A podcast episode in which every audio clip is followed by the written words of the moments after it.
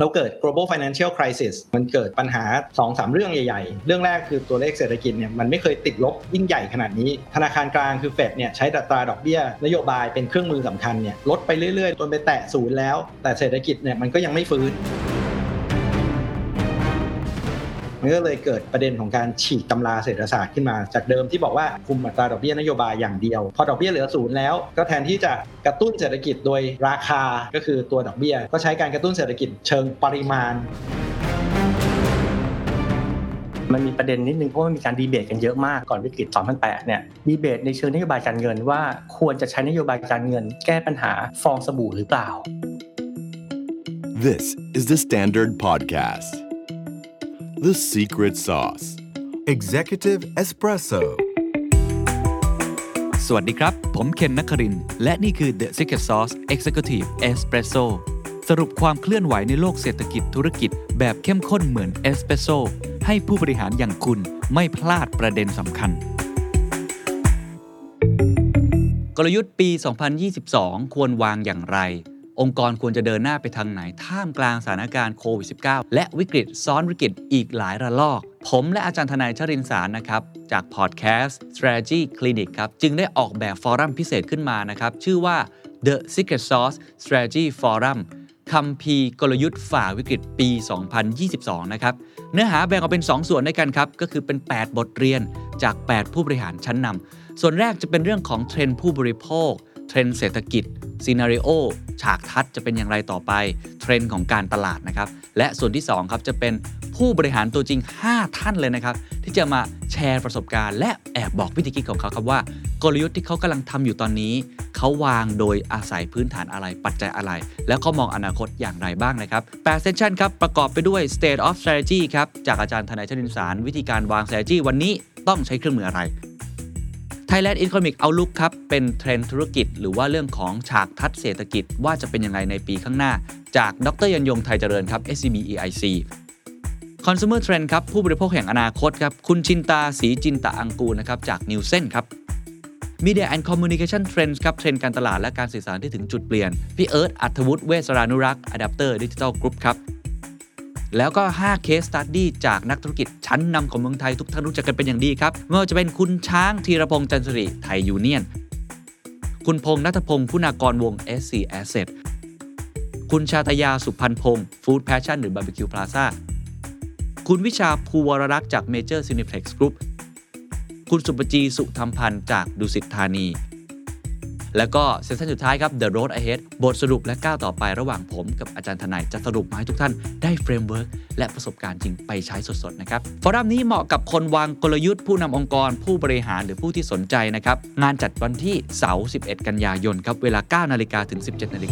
รับชมผ่านทางเว็บไซต์ Zip Event ชมย้อนหลังได้ถึง1เดือนเต็มบัตรราคา 1,500 บาทThe Standard Member ใส่โค้ดรับส่วนลดเพิ่มอีก 10% ทันทีศึกษารายละเอียดเพิ่มเติมได้ที่ Facebook The Secret Sauce หรือรายการ The Secret Sauce แล้วพบกันนะครับ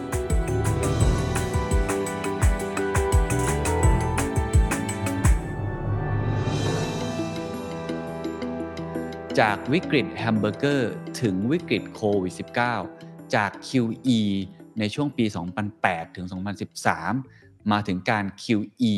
ในช่วงปี 2020 ถึง 2021 มีความแตกต่างกันอย่างไรและบทเรียนอะไรที่เราได้รับมารวมทั้งหลังจากนี้เราจะต้องติดตามอะไรต่อไปเมื่อ Fed ส่งสัญญาณชัดเจนแล้วว่าจะทำการ QE Tapering แต่ยังไม่ถึงขั้นที่ว่าจะถอน QE ออกแค่เป็นการชะลอนั่นเองนะครับวันนี้ประเด็นยังอยากจะคุยกันเรื่องของนโยบายทางการเงินนะครับเป็นเครื่องมือที่หลายคนให้ความสนใจมากก็คือเรื่องของ QEทีนี้การที่จะเข้าใจคำว่า QE ได้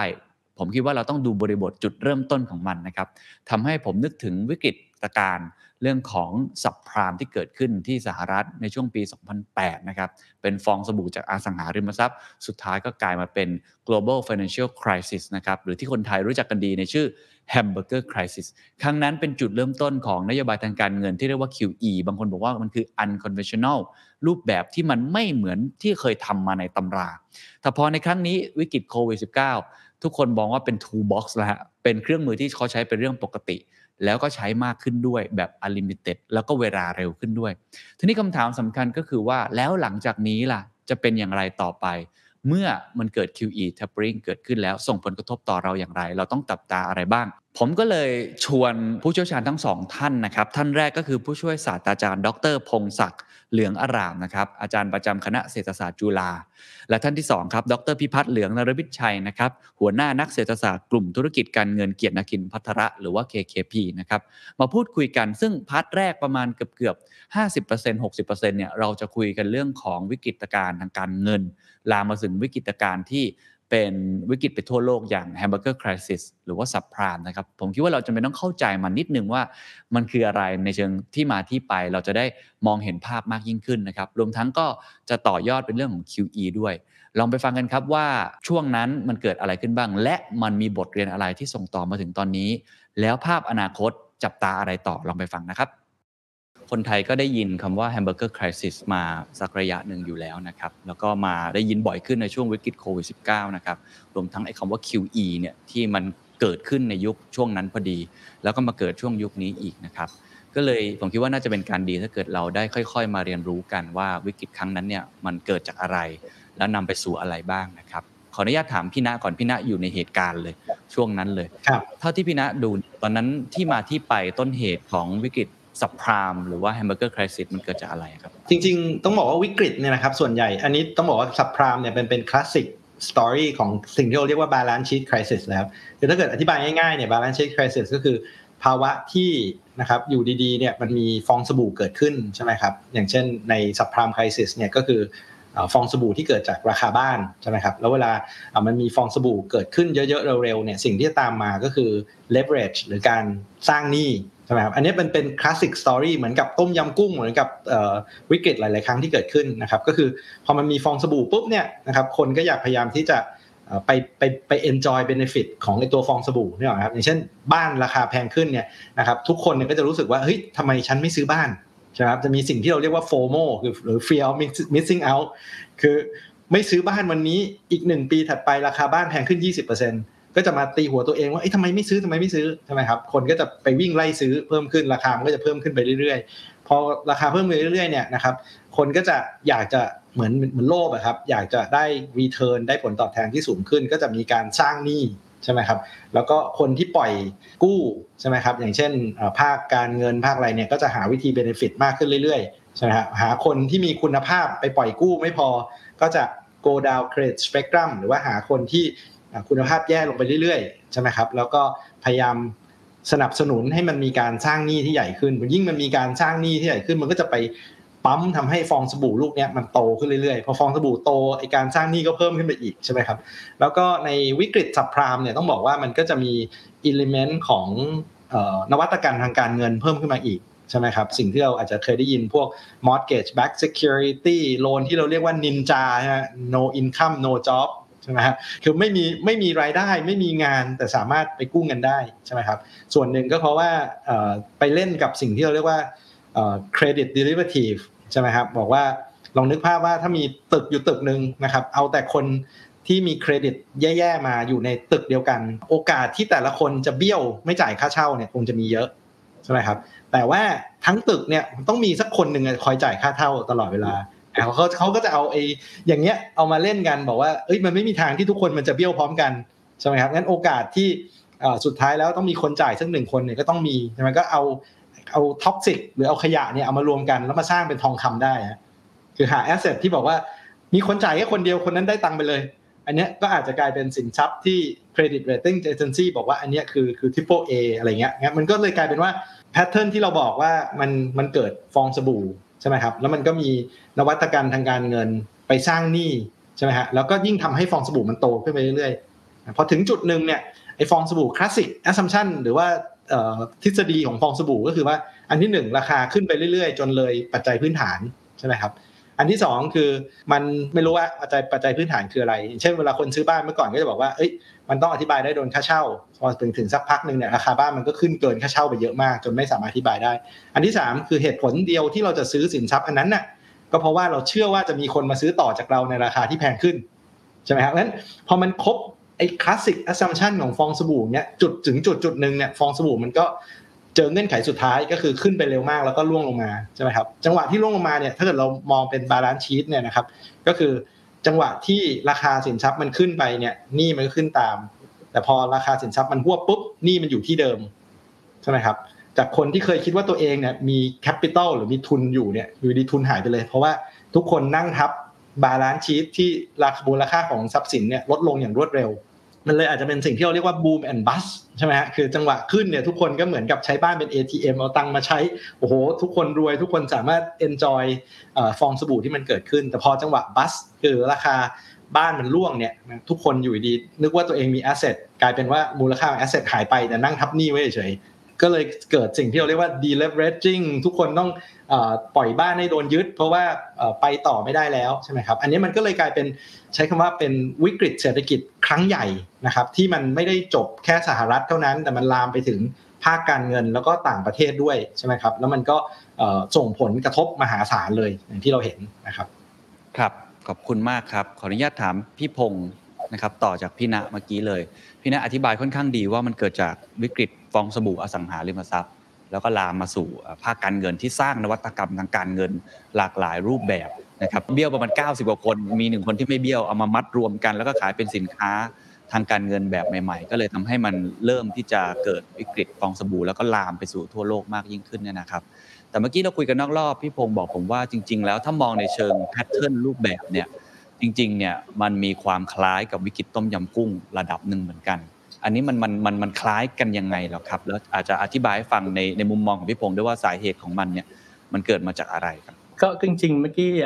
ที่ณพูดอธิบายไว้ดีอยู่แล้วแต่ขอเติม2เรื่องนะครับคือในฝั่งผู้กู้กับฝั่งผู้ให้กู้ปกติเราเรียกวิกฤตซับไพรม์ใช่มั้ยก่อนหน้านี้ก่อนที่จะเป็นวิกฤต Global Financial Crisis คำว่าซับไพรม์คืออะไรก่อนเลยคือซับไพรม์คือกู้ที่เรียกว่ามีไม่ใช่เป็นผู้กู้ชั้นดีอ่ะผู้กู้ด้อยคุณภาพคำถามคือว่าทำไมผู้กู้ด้อยคุณภาพเนี่ยถึงได้กู้ก่อนนี่คือประเด็นแรกนะครับแล้วก็ประการที่2ก็คือเมื่อกี้ที่ดร.ณพูดไปอ่ะว่าก็มีการสร้างนวัตกรรมทางการเงินซึ่งในก่อนวิกฤตเนี่ยเขามองว่าเป็นเขาเรียก healthy development คือดีมากๆเดี๋ยวผมจะขอขยายความ2เรื่องนี้ก่อนนะครับว่าทำไมซับไพรม์ผู้กู้ที่เป็นชั้นด้อยคุณภาพถึงสามารถกู้เงินได้พื้นฐานหลักของมันก็คือว่าเขาใช้บ้านเป็นหลักประกันในมุมมองก่อนที่จะเกิดวิกฤตก่อนนะฮะแบงก์เขาไม่ได้มองว่าเสี่ยงทำไมถึงไม่มองว่าเสี่ยงเพราะว่าถ้าเกิดผู้กู้ไม่มีปัญญาจ่ายก็ยึดบ้านมาก็สามารถขายหลักประกันทิ้งไปได้นะครับนั่นคือมุมหนึ่งก็คือว่าเป็น collateral based lending ก็คือว่าการปล่อยกู้อยู่บนพื้นฐานของหลักประกันหลักประกันคือตัวบ้านนั่นเองทีนี้มันเป็นลูปที่เป็นบับเบิ้ลได้ไงผมมาขยายความเพิ่มจากที่ดร.ณพูดก็คือพอราคาบ้านมันสูงขึ้นมีการปล่อยกู้มากขึ้นราคาบ้านสูงขึ้นเนี่ยมูลค่าบ้านสูงขึ้นเนี่ยทำให้ผู้กู้เนี่ยขอรีไฟแนนซ์ตัว mortgage ของตัวเองก็จะได้เงินเพิ่มขึ้นเงินก็จะหมุนอยู่ในระบบทำให้ราคาสินทรัพย์ที่สูงขึ้นไปอีกก็สามารถที่จะได้กู้ได้มากขึ้นในมุมมองของผู้กู้เองเนี่ยมองว่าไม่เสี่ยงเลยตราบเท่าที่อะไรไหมตราบเท่าที่ราคาบ้านไม่ลงนะถ้าราคาบ้านลงเนี่ยจบละเพราะว่าอย่างที่เมื่อกี้ดร.ณว่านี่มันค้างอยู่นี่คือมูลค่าบ้านที่ซื้อคือกู้มาซื้อบ้านแต่ว่าราคาบ้านถ้ามาร์คทูมาร์เก็ตมันลงมาแล้วเพราะฉะนั้นก็เกิด default เกิดขึ้นนี่ปัญหาคือทำไมธนาคารเนี่ยถึงมองในมุมนี้ว่าเอ้ยมันก็ไม่เสี่ยงนี่ตราบเท่าที่ราคาบ้านไม่ลงถ้ามองกลับไปในประวัติศาสตร์ของอเมริกาเองเนี่ยราคาบ้านเนี่ยไม่เคยมีปีไหน10กว่าปีนะที่ติดลบเลยไม่เคยมีก็ติดลบนิดหน่อยในช่วงประมาณต้นปี90นะครับเป็นเวลา10กว่าปีราคาบ้านไม่ลงเพราะฉะนั้นถามว่าแปลกมั้ยที่จะบอกว่าเราไม่เคยเห็นราคาบ้านติดลบเลยสักปีในอเมริกาเนี่ยแล้วปล่อยกู้ไปเนี่ยเขาถือว่าเซฟอันนี้เป็นประเด็นที่สำคัญเพราะว่าคนก็จะมองว่าทำไมซับไพรม์ถึงได้กู้เยอะเฮ้ยมันเกิดการ lacking standard หรือเปล่าอาจจะใช่บางส่วนนะฮะแต่มันมีกลไกที่สำคัญที่มุมมองว่าการกู้เนี่ยเป็นอยู่บนพื้นฐานหลักประกันอันนี้อันแรกอันที่2เนี่ยคือฝั่งของผู้ให้กู้ก็คือธนาคารในก่อนหน้าเนี่ยเขามองว่าการที่สร้างนวัตกรรมทางการเงินที่ดร.ณพูดถึง mortgage backed security รูปแบบอื่นๆเต็มไปหมดเลยเนี่ยถ้าเรามาเข้าใจ balance sheet เมื่อขอขยายความ balance sheet ที่เมื่อกี้ดร.ณพูดถ้าเรามาจับที่บาลานซ์ชีทของสถาบันการเงินก่อนเนเจอร์ของสถาบันการเงินเนี่ยเป็นเนเจอร์ที่โดยพื้นฐานอยู่แล้วนะฮะมีเลเวอเรจสูงพูดง่ายๆคือ equity เค้าอ่ะทุนเค้าน้อยแล้วไอ้ตัว asset เค้าคือ lending อีกส่วนที่เป็น liability ใหญ่คือตัวที่เป็น deposit นะครับซึ่งอาจจะเป็นเรียกว่าเดี๋ยวเราจะมาเจาะก็ได้เป็น wholesale หรือ retail deposit นะฮะแต่ว่าทุนน้อยอยู่แล้วโดยธรรมชาติของสถาบันการเงินนะครับ ซึ่งมีลักษณะพิเศษแล้วยังมีลักษณะพิเศษอีกระดับนึงด้วยก็คือเขาเรียกว่า maturity mismatch ก็คือ asset ที่ปล่อยกู้เนี่ยสมมุติที่ถึงภาพปล่อยกู้บ้านนะฮะปล่อยกู้บ้านเนี่ยยาวเป็น20ปีขณะที่ตัว liability side เนี่ยปกติตอนนี้คือก่อนวิกฤตทางการเงินเนี่ยนะครับของอเมริกาเนี่ยเขามี deposit insurance นะในแง่ของ retail แต่ว่า source of funding หลักๆของแบงค์เนี่ยหรือสถาบันการเงินของสหรัฐอเมริกาเนี่ยมันก็เรียก wholesale funding ก็คือการกู้ยืมเงินใน money market ในระยะสั้นมากแต่ด้วยความที่มันอยู่ได้ถามว่ามันอยู่ได้ยังไงเพราะมันการ transform maturity หมายความว่าผู้เงินกู้ระยะสั้นเนี่ยมัน roll over ไปเรื่อยๆนะฮะเพราะฉะนั้นโดย nature ก็คือฝั่ง asset เนี่ยฝั่งที่เป็น lending เนี่ยหรือปล่อยกู้เนี่ยมันระยะเวลามันยาวขณะที่ฝั่ง liability ระยะเวลามันสั้นเพราะฉะนั้นเกิดปัญหาเกิด confidence ที่แบบคนเริ่มไม่มั่นใจปุ๊บเนี่ยสมมุติว่าสถาบันการเงินปล่อยระหว่างกันแล้วเริ่มไม่มั่นใจในบางสถาบันการเงินเนี่ยเขาก็จะถอนเขาจะไม่ให้ roll over เลยทีนี้ถามว่า financial innovation ที่ผมพูดถึงเนี่ยว่า nature balance เป็นแบบนี้ใช่ไหมฮะไอ้ financial innovation เขาถึงมองว่าเป็น healthy development ก็คือว่าไอ้ asset เนี่ยปกติสมมุติผมนึกภาพผมเป็นแบงค์นะแล้วผมปล่อยกู้ไปเนี่ยไอ้โลนที่ผมปล่อยกู้เนี่ยมันอยู่กับ balance sheet ผมแต่ว่าไอ้ financial innovation เนี่ยสามารถทำให้โลนเนี่ยมันสามารถเอาไปขายในตลาดได้อาจจะมาแพ็คกิ้งอะไรบางอย่างเอาซับไพรม์ที่เมื่อกี้เราพูดเอาซับไพรม์มาผสมกับไพรม์ให้ได้ดูเรตติ้งดีพอได้เรตติ้งดีปุ๊บก็ไปขายเป็น instrument ให้กับนักลงทุนได้ทั่วโลกเลยถามว่ามองในมุมนี้ดีไหมดีเพราะอะไรเพราะว่าไอ้โลนเนี่ยมันกลายเป็น liquid asset ไปละเป็นสินทรัพย์สภาพคล่องละงั้นนี่คือปัญหาอันนึงก็คือว่าในช่วงก่อนหน้าเนี่ยเวลาก่อนวิกฤตต้มยำกุ้งไอ้วิกฤตของซับไพรม์เนี่ย financial innovation แบบเนี้ยถือว่าเป็น healthy คือสิ่งที่ดีแก้ปัญหาเรื่องไอ้ fragility ในระบบการเงินแต่ว่าไอ้ความที่มันเป็น risk sharing พอเราขาย asset เนี่ยไปให้คนอื่นใช่มั้ยฮะมันคือการกระจายความเสี่ยงใช่มั้ยฮะงั้นเวลามันเกิดวิกฤตขึ้นมาปุ๊บเนี่ยมันอีกมิตินึงก็คือทุกคนรับ risk ไปหมดเลยก็คือไปทั้งระบบเลยไม่ใช่แค่สถาบันการเงินใดการเงินครับโอ้ขอบคุณมากครับอธิบายชัดมากนี่ผมสงสัยต่อผมว่าหลายคนก็อาจจะเคยดูหนังเรื่อง Big Short นะฮะแล้วก็ดูเรื่องแล้วโอ้ตื่นเต้นโอ้สนุกสนานมากเลยนะครับโดยเฉพาะเรื่องเครื่องมือทางการเงินเมื่อกี้ที่ทั้ง2ท่านได้ช่วยอธิบายนะครับในหนังก็จะพูดถึงตัว MBS นี่แหละแล้วก็จะพูดถึงตัว CDO ที่บอกเอามาบันเดิลรวมกันเขาเปรียบเทียบถึงขั้นว่าเหมือนกับเชฟเนี่ยซื้อของสดมาแล้วของสดนั้นน่ะมันกำลังจะเสียมันกำลังจะเน่าก็เลยเอามาไปทำสตูแทนแทนที่จะเอานั้นไปทำสเต็ก I don't sell I throw into a seafood stew see it's not old fish it's a whole new thing and the best part is they're eating 3-day-old halibut that is a CDO เลยอยากถามว่าแล้วไม่มีใครเห็นสัญญาณนี้เลยครับอันนี้เราไม่นับคุณบิลลี่นะครับที่เขาจะช็อตเงินเนี่ยไม่มีใครเห็นสัญญาณธนาคารกลางสหรัฐเห็นไหมครับหรือว่าคนที่ดูแลความเสี่ยงเนี่ยเขาเห็นสัญญาณนี้ไหมถ้าอย่างนั้นเราจะพูดได้ไหมครับว่าไอ้การที่เกิดวิกฤตครั้งนี้มันเป็น consequence ที่มันต้องเกิดหรือว่าจริงๆแล้วความผิดมันอยู่ที่ใครครับได้ครับจริงๆเนี่ยผมคิดว่ามีคนเห็นไหมผมว่ามีคนเห็นอยู่แล้วแหละนะครับแต่ว่า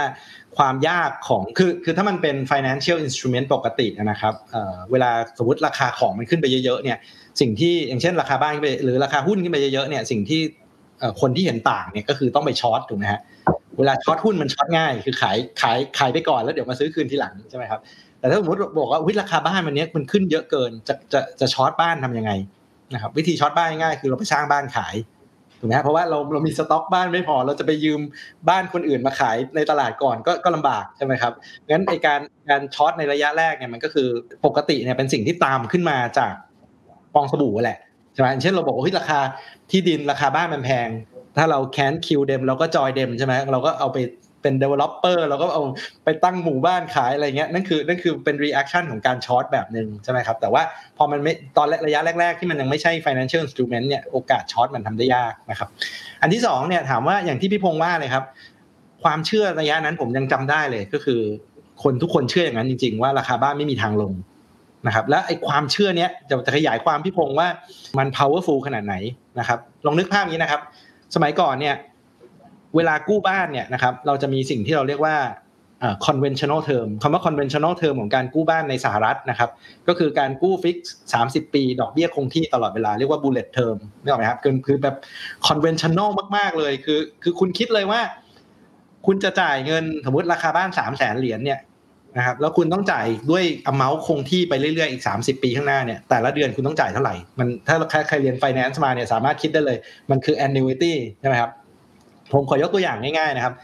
อันนี้ตัวเลขนี้คงจะผิดนะครับสมมุติราคาบ้าน 300,000 สมมุตินะครับว่ามันคือคำดาวลงมาคือ 1,500 เหรียญต่อเดือนอันนี้คือ conventional bullet term ที่คนใช้กันนะครับต่อมาเนี่ยนะครับคนก็บอกว่าแต่ไอ้การจ่าย conventional term เนี่ยหมายความว่าส่วนหนึ่งที่เราจ่ายเนี่ยจะเป็นค่าดอกเบี้ยอีกส่วนหนึ่งเป็นค่าเงินต้นที่เราจะค่อยๆจ่ายทยอยลดต้นลดดอกไปเรื่อยๆตลอดอายุ30ปีใช่ไหมครับต่อมาคนก็เริ่มรู้สึกว่าทำไมจะต้องไปจ่ายเงินต้นด้วยก็ในเมื่อพี่พงศ์บอกว่าราคาบ้านไม่เคยลงทำไมคุณไม่จ่ายแค่ดอกเบี้ยอย่างเดียวใช่ไหมฮะคนก็บอกว่าอ้าวงั้นก็ได้สิงั้นเงิน 1,500 บาทเนี่ย 1,500 เหรียญต่อเดือนเนี่ยถ้าจ่ายดอกเบี้ยอย่างเดียวเนี่ยมันจริงๆซื้อบ้านได้แพงกว่า 300,000 เหรียญถูกมั้ยครับเพราะไอ้ตอนแรกไอ้ 1,500 บาทที่ไปซื้อบ้าน 300,000 เหรียญคือต้องจ่ายเงินต้นด้วยคนก็บอกว่าอ้าวอย่างงั้นจ่ายแต่ดอกเบี้ยอย่างเดียวเพราะอีก2ปีคุณก็ฟลิปบ้านแล้วคือขายบ้านทิ้งแล้วไปซื้อบ้านใหม่เนี่ยนะครับงั้นตอนนี้คนก็บอกว่าอ้าวงั้นโอเคงั้นคุณไม่ต้องจ่ายคืนเงินต้นแล้วเอาแค่ amount ที่คุณพอจะจ่ายดอกเบี้ยได้มาจ่ายเงิน 1,500 บาทอาจจะซื้อบ้านราคา 450,000 ได้ละต่อมาบับเบิ้ลโตขึ้นไปเรื่อยๆความเชื่อที่พี่พงศ์บอกว่าราคาบ้านไม่เคยลงนะครับมันก็ยิ่งแข็งแกร่งขึ้นไปอีกต่อมาคนบอกว่าทำไมคุณจะต้องไปจ่ายดอกเบี้ยเต็ม 100% ของค่าดอกเบี้ยด้วยก็ในเมื่ออีก2ปีข้างหน้าราคาบ้านจะขึ้นอีก 20% คุณก็เอา capital gain ที่คุณจะได้อีก2ปีข้างหน้ามาช่วยจ่ายดอกเบี้ยในวันนี้สิมันก็จะเกิดโลนสิ่งที่เรียกว่า negative amortization ใช่ไหมหมายความว่าสมมตินะครับดอกเบี้ยมันคือ 5% บอกว่าเอ้ยคุณจ่ายดอกเบี้ยแค่ 2% ก็พอและอีก 3% เนี่ยโปะไปเป็นเงินต้นแต่อีก2ปีข้างหน้าเนี่ยราคาบ้านสูงขึ้นไปเรื่อยๆคุณก็เอาราคาบ้านที่แพงขึ้นไปจ่ายคืนไอ้ดอกเบี้ยที่คุณไม่ได้จ่ายแล้วไปโปะไว้เงิน 1,500 เหรียญต่อเดือนตอนนี้คุณซื้อบ้านได้ 600,000 แล้วนะครับนี่คือมันลามไปเรื่อยๆอย่างเงี้ยคืออันนี้คือประสบการณ์ส่วนตัวที่ผมเจอเลยนะครับก็คือผมกำลังช้อปปิ้งบ้านอยู่มีคนเดินมาบอกว่าทำไมคุณจะเอาห้องนี้ถ้าคุณแอฟฟอร์ดที่จะจ่ายเท่านี้ได้คุณเอาไปเอาห้อง2ห้อง2ห้องนอนเลยดีกว่าหลังจากนั้นมาผมก็เลยไม่ช้อปปิ้งบ้านอีกเลยเพราะผมรู้ว่านั่นคือบับเบิ้ลแล้วงั้นถามว่ามีคนเห็นไหมมีคนเห็นแน่นอนไอ้วันนั้นผมยังเห็นเลยนะครับแต่ถามว่าทำไมมันไม่เกิดก็อันที่1อย่างที่พี่พงษ์ว่าเลยนะครับว่าความเชื่อที่ว่าราคาบ้านไม่เคยลงงั้นการกู้โดยมีสินทรัพย์ค้ำประกันเนี่ยมัน powerful มากนะครับอันที่2เนี่ยเมื่อกี้ที่เราคุยกันไอ้เรื่อง financial innovation ที่พี่พงษ์บอกแล้วก็เมื่อกี้เคนบอกว่าในหนังเรื่อง Big Short ใช่มั้ยครับเราบอกว่าเอาขยะมารวมกันขยำกลายเป็นทองหลุดออกมาทำไมถึงทุกคนถึงเชื่อว่ามันเป็นทองใช่ไหมฮะอันที่1ก็คือทุกคนโดน financial theory บอกใช่ไหมครับว่าพอ default correlation หมายความว่าเมื่อกี้ที่คุยกันคือโอกาสที่คนทั้งตึกเนี่ยมันจะเบี้ยวพร้อมกันหมดเลยมันมีน้อยมากนะครับเพราะฉะนั้นถ้าเกิดเราเก็บ cash flow ก้อนแรกไม่ว่าใครจ่ายมาเนี่ย squeeze ออกมาเนี่ยเราเก็บคนแรกเลยโอกาสที่จะไม่ได้ตังค์เลยเนี่ยมันแทบไม่มีเลยนั่นคือ financial theory บอกแล้วนอกจากนั้นเนี่ยมันยังมีคนที่เรียกว่า credit rating agency มาช่วยรับประกันอีกนะ credit rating agency เนี่ยคือคนที่คอยบอกว่าไอ้อันเนี้ยคือทองหรือไม่ใช่ทองใช่มั้ยครับแล้วคนที่ซื้อเนี่ยนะครับคนที่ซื้อ instrument พวกนี้อะไรถามว่าไอ้พวกคนที่พวกซื้อ instrument นี้ไม่รู้เหรอทำไมคนทำหนังเรื่อง Big Short หรือคนที่เขียนหนังสือเนี่ยเขายังเห็นเลยทำไมแล้วคุณไปซื้อได้ยังไงใช่มั้ยครับอันเนี้ยผมคิดว่ามันเป็นต้นตอของปัญหาอย่างนึงเลยคือปัญหาที่ผมเรียกว่า incentive problem คนที่ถือเนี่ยไม่รู้ว่าตัวเองถืออะไร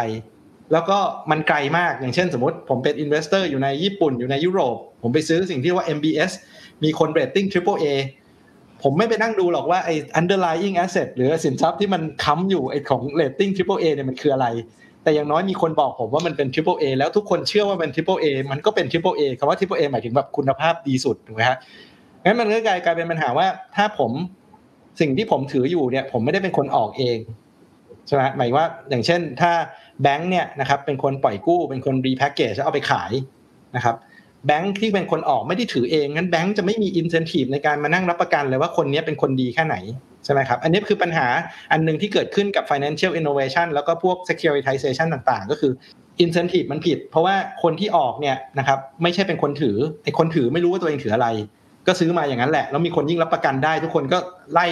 เขาเรียกว่า search for yield หรืออะไรพวกนี้นะครับอันนี้คือเป็น incentive problem ใหญ่ๆเลยคือคนออกไม่ได้ถือเองคนถือก็ไม่รู้ว่าเอาอะไรมาถือแต่มีคนรับประกันอยู่ตรงกลางแล้วคนรับประกันก็แม้กระทั่งวันที่มี default เยอะๆเนี่ยนะครับหลาย issue เนี่ยยังถูก credit rating agency บอกว่ามันเป็น triple A อยู่เลยนะครับแล้วก็มีอยู่ช่วงนึงก็มี big reform call เลยนะครับมีคนบอกให้ปฏิรูปประเด็นเรื่องของ credit rating agency ว่าเฮ้ยคุณมี incentive ที่ถูกหรือเปล่าหรือคุณได้รับตังค์มาเพื่อที่จะ rate ไอ้ของนี้เรียกว่ามัน triple Aเพราะถ้าคุณไม่เรียกมันว่า Triple A เนี่ยอาจจะมี Credit Agency ข้างๆมาบอกว่า ถ้าคนนี้ไม่ยอมเรทให้ที่ AAA เดี๋ยวผมทำให้นะมันก็เลยเกิดการแข่งขันแล้วก็เรียกว่าเป็นการแข่งขัน to the bottom นะครับคือแข่งกันลงไปข้างล่างใช่ป่ะงั้นจริงๆผมว่ามันก็มีปัญหาในแง่ของโครงสร้างซ้อนกันอยู่หลายเรื่องทั้งเรื่องความเชื่อในเรื่องของมูลค่าของหลักประกันไอ้คนที่มาการันตีหลักประกันใช่ไหมครับแล้วก็เรื่องของแรงจูงใจว่าคนออกไม่ได้ถือคนถือไม่ได้ออกแล้วไปเชื่อคนที่มาเป็น Credit Rating Agency อีกทีนะครับครับแสดงว่าพี่ณมองว่าทุกคนมีส่วนร่วมกับปัญหานี้หมดไม่ว่าจะเป็นคนซื้อบ้านเองนายหน้าเองบริษัททำเรตติ้งเองหรือว่า IB ที่เป็นคนคิดค้นนวัตกรรมทางการเงินคือมันผิดทั้งระบบเลยถูกไหมครับใช่ครับคือนัยยะนึงเนี่ยจะบอกว่าผิดก็ไม่ใช่นะครับคือทุกคนเนี่ยถูก drive โดย incentive ถูกไหมฮะงั้นถามว่ามันผิดตรงไหนผมก็เชื่อว่าถ้าจะมีใครผิดเนี่ยนะครับก็ทุกคน play by the game play by the rule คือเล่นตามกฎหมดใช่ไหมครับงั้นก็ถามว่า regulator ผิดไหมที่ไม่มาคุมนะครับถ้าเกิดเราจำได้เนี่ยตอนนั้นเราก็อย่างที่พี่พงษ์ว่าตอนนั้น Green Span ยังบอกเลยว่านี่คือสิ่งที่ดีที่เกิดขึ้นกับเศรษฐกิจใช่ไหมครับคำถามคือมีคนไปถาม Fed ว่าเอ้ยเราควรจะไปคุมตรงนี้ไหมเขาบอกพูดจาชัดเจนมากนะครับบอกว่าเราเนี่ยไม่รู้หรอกว่ามันเป็นฟองสบู่หรือเปล่าจนกระทั่งมันแตกเพราะฉะนั้นระหว่างที่เรานั่งอยู่ในฟองสบู่เนี่ยเราอาจจะทำอะไรไม่ได้เพราะเราอาจจะไปจิ้มผิดหรือว่าเราไปแตะเบรกในสิ่งที่มันกำลังพัฒนาไปเรื่อยๆก็ได้อะไรพวกนี้นะครับงั้นก็เป็นดีเบตที่เกิดขึ้นมหาศาลเลยว่าเฮ้ยสรุปท้ายมันคือมันหน้าที่ใครกันแน่นะครับเมื่อกี้ไล่มาก็ผิดตั้งแต่คนซื้อบ้านเองคนปล่อยกู้คนรีแพ็กเกจ Credit Rating Agency รวมไปถึง Regulator หรือเปล่าที่ปล่อยให้พวกนี้มันเกิดขึ้นใช่ไหมครับแต่ว่าผมว่าอันนึงที่เราเห็นก็คือมันเป็นบทเรียนแล้วครับแล้วก็หวังว่าพอเราเจอบทเรียนอย่างเงี้ยมันจะไม่เกิดขึ้นอีกเพราะคนรู้แล้วว่าไอ้โครงสร้างแบบเนี้ยมันจะนำไปสู่วิกฤตได้แล้วพี่ณได้ช็อตไว้ไหมครับตอนนั้นที่รู้ความช็อตที่ดีที่สุดวันนั้นคือไม่ได้ซื้ออะไรครับนั่นคือผมคิดว่าดีมากแล้วนะครับเพราะว่าถ้าเกิดซื้อวันนั้นเนี่ยก็อาจจะนั่งทับ negative equity ไปสักพักนึงแล้วก็อาจจะเป็นความผิดอีกเพราะราคาบ้านวันนี้แพงกว่าราคาบ้านวันนั้นแล้วนะครับมันจะบอกว่าผิดหมดก็ไม่รู้เหมือนกันนะครับมันเหมือนหลายๆคนพูดถึง Bitcoin ใช่มั้ยครับบอกว่าเอ้ยบางทีมันเป็นฟองสบู่แต่ว่าราคาวันนี้ก็แพงกว่าราคาที่หลายคนมองมันเคยเป็นฟองสบู่แล้วไอ้ที่อาจารย์พงษ์ครับถ้าเกิดมองในแง่ของต้มยำกุ้งเนี่ยผมเห็นหลายคนก็จะสรุปมาบทเรียนนึงว่ามันคือเป็นความผิดพลาดในเชิงนโยบายของธนาคารแห่งประเทศไทยในช่วงเวลานั้นในเรื่องของค่าเงินอะไรหรือว่าที่เราเคยคุยกันเรื่อง impossible trinity อะไรอย่างเงี้ยนะครับแต่สำหรับเหตุการณ์ Hamburger Crisis เนี่ยมันเป็นอย่างที่พี่นาพูดไหมครับว่าทุกคนก็ play by the rules enjoy the game ไปเรื่อยๆหรือว่าอาจารย์พงษ์มองว่ายังไงครับคือ Hamburger Crisis เนี่ยผมขอแตะประเด็นอาจารย์ของดร.ณนิดนึงเรื่องฟองสบู่เนี่ยผมว่ามันประเด็นที่ก่อนหน้าเนี่ยเราเพิ่งจะผ่าน Jackson Hole มาใช่มั้ยฮะ Jackson Hole Conference การสัมมนาวิชาการและการประจำปีของธนาคารกลางของสหรัฐอเมริกาประมาณปี2005ก่อนวิกฤตก็มีการนำเสนอเปเปอร์อันหนึ่งนะครับก็อย่างเช่นเปเปอร์ที่สำคัญตอนนั้นคือเปเปอร์ของศาสตราจารย์ที่ชิคาโกนะครับชื่อรักคุรัมราจารย์ก็เป็นอดีตที่ผ่านมาก็เป็นอาจารย์ที่ชิคาโกแล้วก็ไปเป็นกัฟเวอร์เนอร์ที่แบงก์ชาติอินเดียตอนนี้ก็กลับมาเป็นอาจารย์ก็เคยเป็น Chief Economist ที่ IMF ด้วยเป็น Chief Economist ที่ IMF ด้วยใช่ก็นำเสนอเรื่องฟองสบู่นี่แหละตอนนั้น Greenspan ไม่เชื่อนะครับด้วยมุมมองที่ว่าเค้าเรียกว่าเป็นเหตุการณ์ที่ความเสี่ยงต่ำนะก็คือพูดง่ายๆคือว่าเป็น low probability event เพราะฉะนั้นเนี่ยในแง่มุมนั้นเนี่ยก็ไม่ต้องไปสนใจมากนักแต่ว่าที่เมื่อกี้นะพูดมันมีประเด็นนิดนึงเพราะว่ามีการดีเบตกันเยอะมากเลยนะก่อนวิกฤต2008เนี่ยดีเบตในเชิงนโยบายการเงินว่าควรจะใช้นโยบายการเงินแก้ปัญหาฟองสบู่หรือเปล่าในมุมมองของ Fed ตอนนั้นน่ะมันมี conventional wisdom ที่ใน Fed ก็คือว่าไม่ควรสาเหตุที่ไม่ควรเนี่ยหลักๆก็คือ1ประเด็นแรกเลยที่ดร.ณพูดคือ identification problem คือเราไม่รู้ว่าฟองสบู่มันมีจริงหรือเปล่าเราจะเห็นต่อเมื่อมันแตกงั้นการที่ identify ไม่ชัดเนี่ยมันจะยากหมายความว่าจะต้องรู้ด้วยนะว่ามันแค่แบบเกิน fundamental ไปนิดนึงเนี่ยมันก็ไม่ได้ดูง่ายๆจนกว่ามันจะพูดง่ายคือฟองสบู่ถึงจะโป่งมากๆแล้วถึงจะพอรู้ว่ามันมีฟองสบู่ประการที่2ก็คือเวลาปรับอัตราดอกเบี้ยเนี่ยมันใช้เวลาในการส่งผ่านไปที่เศรษฐกิจเพราะฉะนั้นมันไม่ทันละถึงแม้ว่าเราเห็นฟองสบู่สมมุติว่าเราสามารถเห็นได้ระดับนึงว่าฟองสบู่มันก้อนใหญ่มากแล้วจะมีการปรับดอกเบี้ยเนี่ยเผลอๆเนี่ยมันอาจจะไปกลายเป็นเจาะฟองสบู่ให้แตกด้วยซ้ำไปในแง่มุมของธนาคารกลางอันที่3เนี่ยถ้าใช้ดอกเบี้ยในการไปปรับแก้ปัญหาฟองสบู่ในตลาดอสังหาริมทรัพย์ใช่มั้ยฮะซึ่งมันเป็นตลาดนึงในระบบเศรษฐกิจแต่เค้าบอกว่านโยบายดอกเบี้ยเนี่ยเป็นนโยบายที่มัน blunt instrument เป็นเครื่องมือที่ทื่อเพราะฉะนั้นเนี่ยมันกระทบทุกคนในเศรษฐกิจเขาก็เลยเป็นเหตุผลของ Fed เองในตอนนั้นเลยนะฮะที่มองว่าถึงแม้ว่าจะมองว่ามีฟองสบู่ก็ตามนะ ก็ยังคิดว่าไม่ควรใช้นโยบายการเงินมาดูแลนั้นเขาก็เลยไปมองว่างั้นก็มาใช้เรื่อง regulation แทนมาดูเรื่องกฎระเบียบแทนดีกว่าผมเสริมพี่พงษ์ตรงนี้นิดนึงได้ไหมครับผมเข้าใจว่าดีเบตเนี่ยมันมาถึงทุกวันนี้ใช่ไหมครับแล้วก็คอนเซปต์ของสิ่งที่เราเรียกว่ามีสกูลหนึ่งใช้คำว่า lean against the wind ใช่ไหมว่าเมื่อมันมีสัญญาณของดูเหมือนว่าคล้ายๆจะเป็นบับเบิ้ลนะครับนโยบายการเงินเนี่ยควรจะไทเทนควรจะเข้มแข็ง lean มันดันเอาไว้นะครับอีกสกูลหนึ่งเนี่ยบอกว่าใช้คำว่า mopping up afterคือไม่ต้องไปแตะเบรกมันเลยนะครับปล่อยมันเจ๊งแล้วเดี๋ยวเรามาคลีนอัพทีหลังคอสของการ mopping up คือคลีนอัพเนี่ยอาจจะถูกกว่าคอสของการ lean against the wind นึกออกไหมครับคือการที่เราไปแตะเบรกไว้นานๆเนี่ยมันก็มีต้นทุนทางเศรษฐกิจเกิดขึ้นนะครับแต่เราไม่รู้หรอกว่าไอ้การที่เราไปแตะเบรกเนี่ยนะครับแล้วเราไปทำให้มันเกิดต้นทุนการเศรษฐกิจชัวร์ๆกับการปล่อยเบ็ดให้มันกลายเป็นฟองสบู่แล้วมันแตกทีหลังเนี่ยต้นทุนอันไหนมันจะต่ำกว่ากันนะครับแล้ววันนี้มันก็ยังเป็นเหมือนสกูของนโยบายการเงินเหมือนกันว่าจริงๆแล้วธนาคารกลางเนี่ยควรจะสนใจเฉพาะเงินเฟ้อแล้วปล่อย asset price ไปตามเรื่องหรือเราควรจะแคร์เรื่อง financial stability อย่างที่แบงก์ชาติแล้วก็หลายๆ central bank กำลังดีเบตกันตอนนี้ครับคือกับที่คุณเคนที่คำถามคุณเคนเรื่องว่าคิดว่าจะหาบทเรียนของวิกฤตใช่ไหมฮะว่ามันมีความเหมือนความต่างยังไงเนี่ยคือจริงๆผมก็เคยคุยกับอาจารย์ท่านหนึ่งซึ่งก็เขียนเปเปอร์เรื่อง credit cycle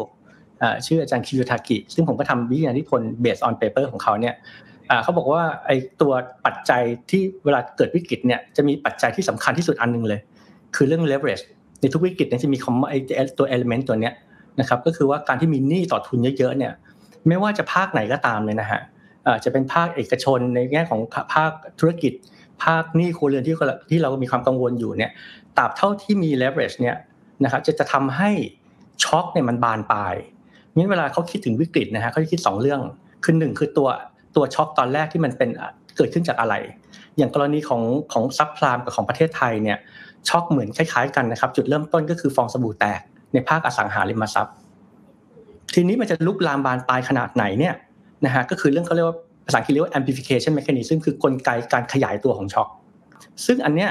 มันจะถูกขยายด้วย leverage นั่นเองถ้าเกิดยิ่งเศรษฐกิจไหนที่มี leverage เยอะ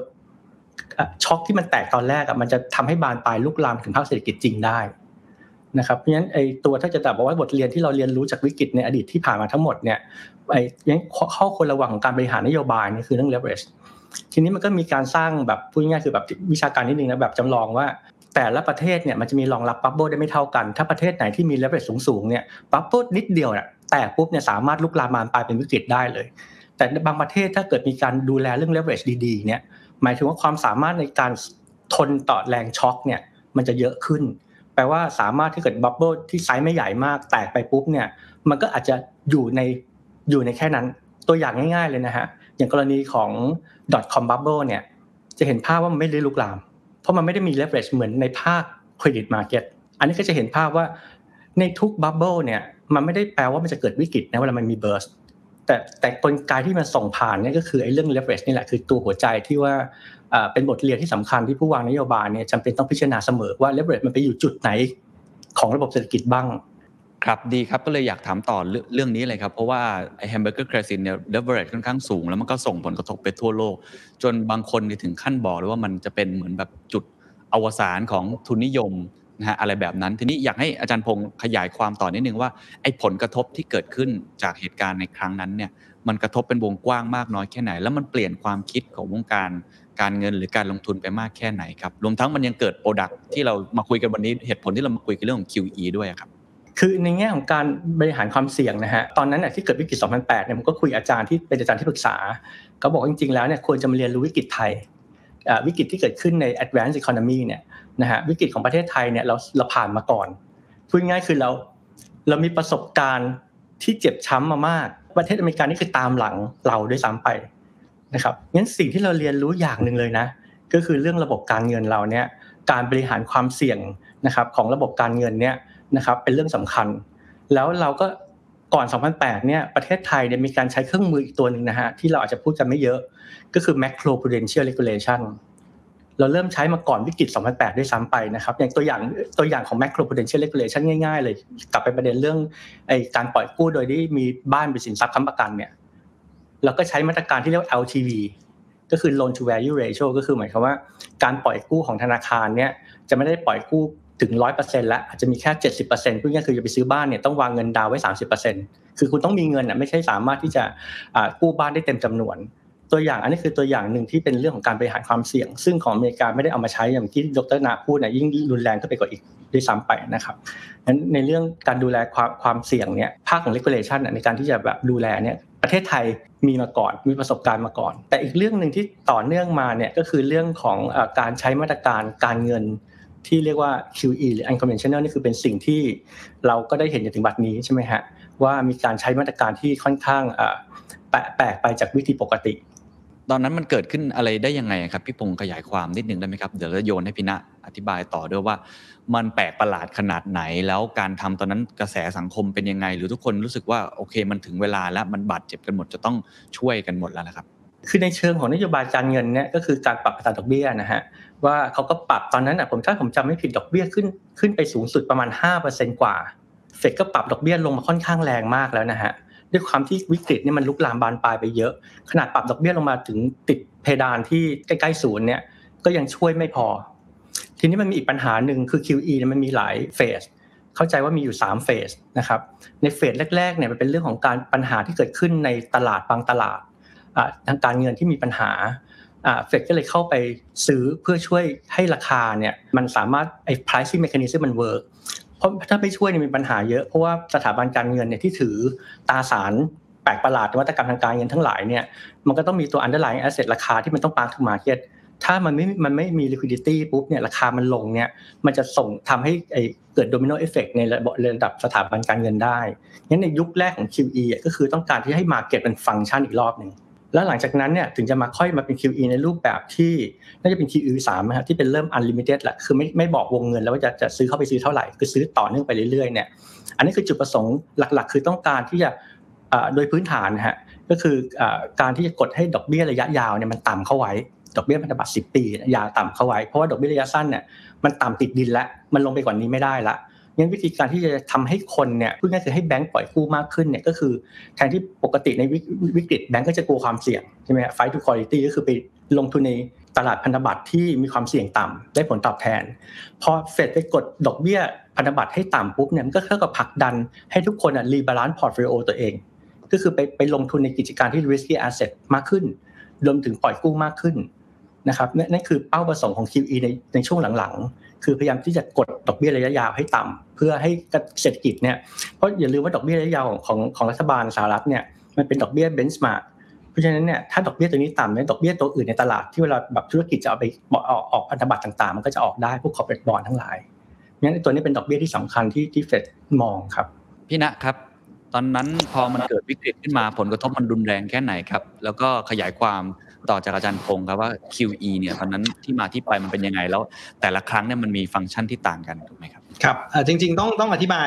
จริงๆเสริมที่อาจารย์พงศ์เล่านะครับจริงๆนโยบายการเงินปกติเนี่ยนะครับมันคือการปรับอัตราดอกเบี้ยระยะสั้นที่สุดใช่ไหมครับอย่างแบงก์ชาติไทยเนี่ยก็คือใช้อัตราดอกเบี้ย1วันใช่ไหมครับ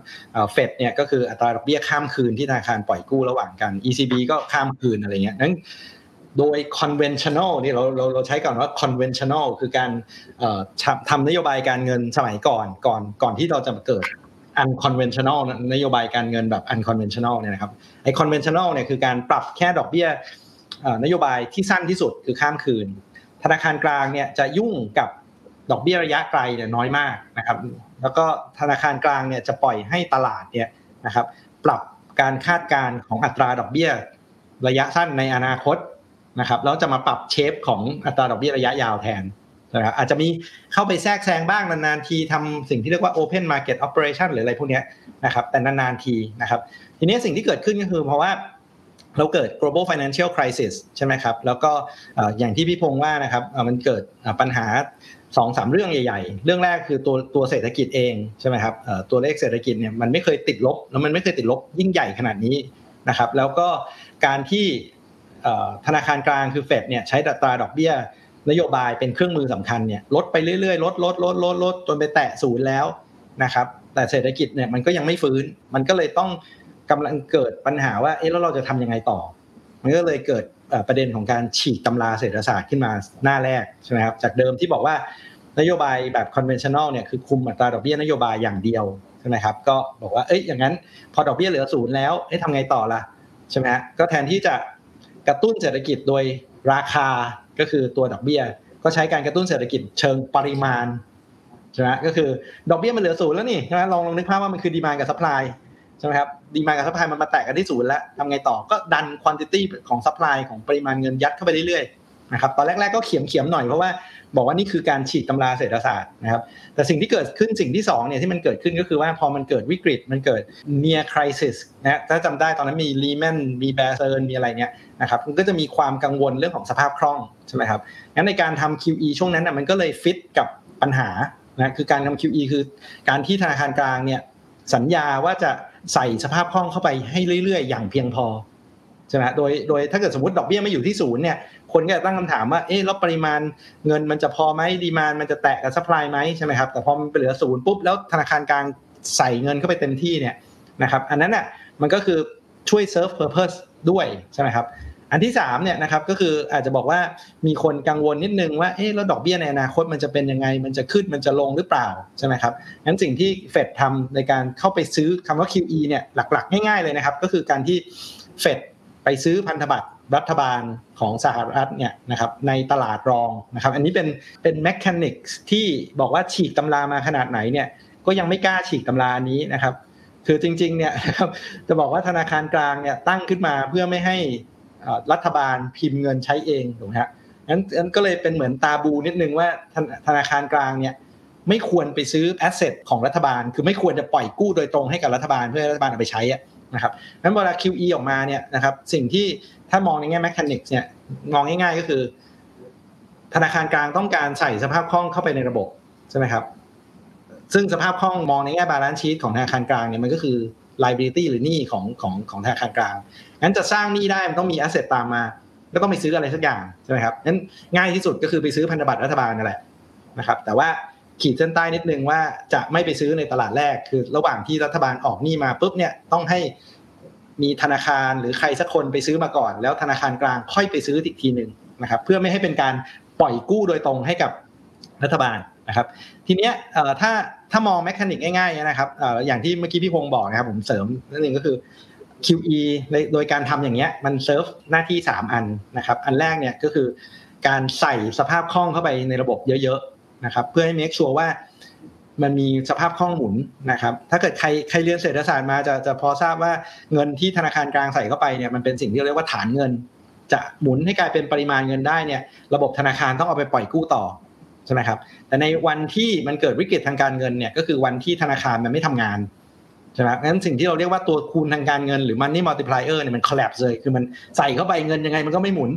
งั้นสิ่งที่ธนาคารทำได้คือต้องใส่เข้าไปอีกใส่เข้าไปเยอะนะเพื่อให้สภาพคล่องมัน make sure ว่ามันมีเพียงพอ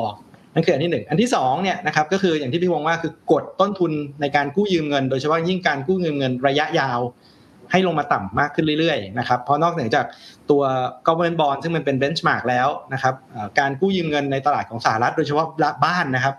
มันขึ้นอยู่กับตลาดการเงินค่อนข้างเยอะอย่างเช่นเมื่อกี้เราคุยกันว่ามันมี MBS มันมีอะไรใช่ไหมครับซึ่ง Mortgage Backed Security เนี่ยก็เป็นสินทรัพย์อันนึงซึ่งมีการซื้อขายยิ่งถ้าเกิดเราสามารถซื้อเยอะๆนะครับแล้วกด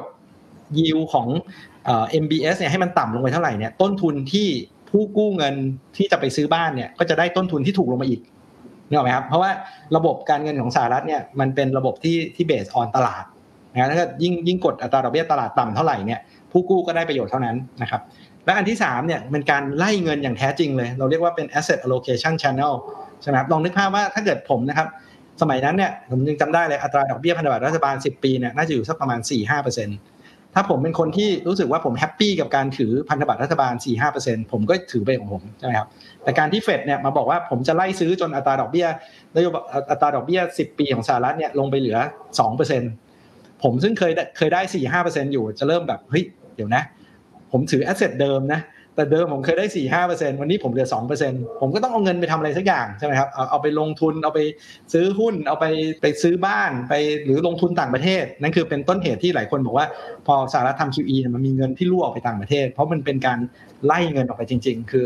ไล่เงินออกจากเซฟแอสเซทออกไปนะครับซึ่งเพื่อให้เงินเนี่ยเอาไปหมุนในระบบมากขึ้นดีกว่าแช่ไว้เฉยๆ ครับเข้าใจมากขึ้นครับอาจารย์พงษ์ครับสรุปแล้ว QE ช่วยให้วิกฤตครั้งนั้นคลี่คลายได้จริงใช่ไหมครับมี side effect อย่างไรบ้างทราบมาว่าตอนนั้นตอนที่เริ่มมีการถอน QE เนี่ยก็เกิด tantrum เกิดขึ้นซึ่งทำให้หลายคนกังวลในตอนนี้ด้วยเนี่ยอาจารย์ให้เล่าให้ฟังว่าในตัว QE เองเนี่ยมันมี side effect อะไรบ้างและตอนที่เขาเริ่มถอน QE มันก็เกิดช็อคเกิดขึ้นเหมือนกันครับคือ side effect ของ QE เนี่ยที่ได้รับเยอะๆคือไม่ใช่อเมริกานะฮะคือจริงๆ QE ค่อนข้างชัดในแง่ของ macro effect คือผลกระทบของ QE เนี่ยที่มีต่อเศรษฐกิจเนี่ยซึ่งณวันเนี้ยยังดีเบตกันอยู่ว่าผลมากน้อยขนาดไหนนะฮะยังดีเบตกันอยู่มันก็มี paper วิชาการออกมาบอกว่าถ้าไปถาม central bank บอกเยอะแต่ถ้าเป็น academic เนี่ยบอกว่าไม่เยอะงั้นดีกรีของว่าผลกระทบของการทำ unconditional หรือ monetary policy ที่เป็น QE เนี่ยมีผลขนาดไหนนั้นเรายังไม่ชัดเจนณวันนี้ยังเถียงกันอยู่แต่ว่าอยากให้เจาะตรงนี้นิดนึงครับว่าสรุปแล้ว QE ช่วยให้วิกฤตคลี่คลายได้จริงใช่ไหมครับในวิกฤต Hamburger Crisis ก็ side effect จริงๆแล้วมันจะไปเกี่ยวข้องกับประเทศที่เป็น emerging market คือตอนที่ทำ QE เนี่ย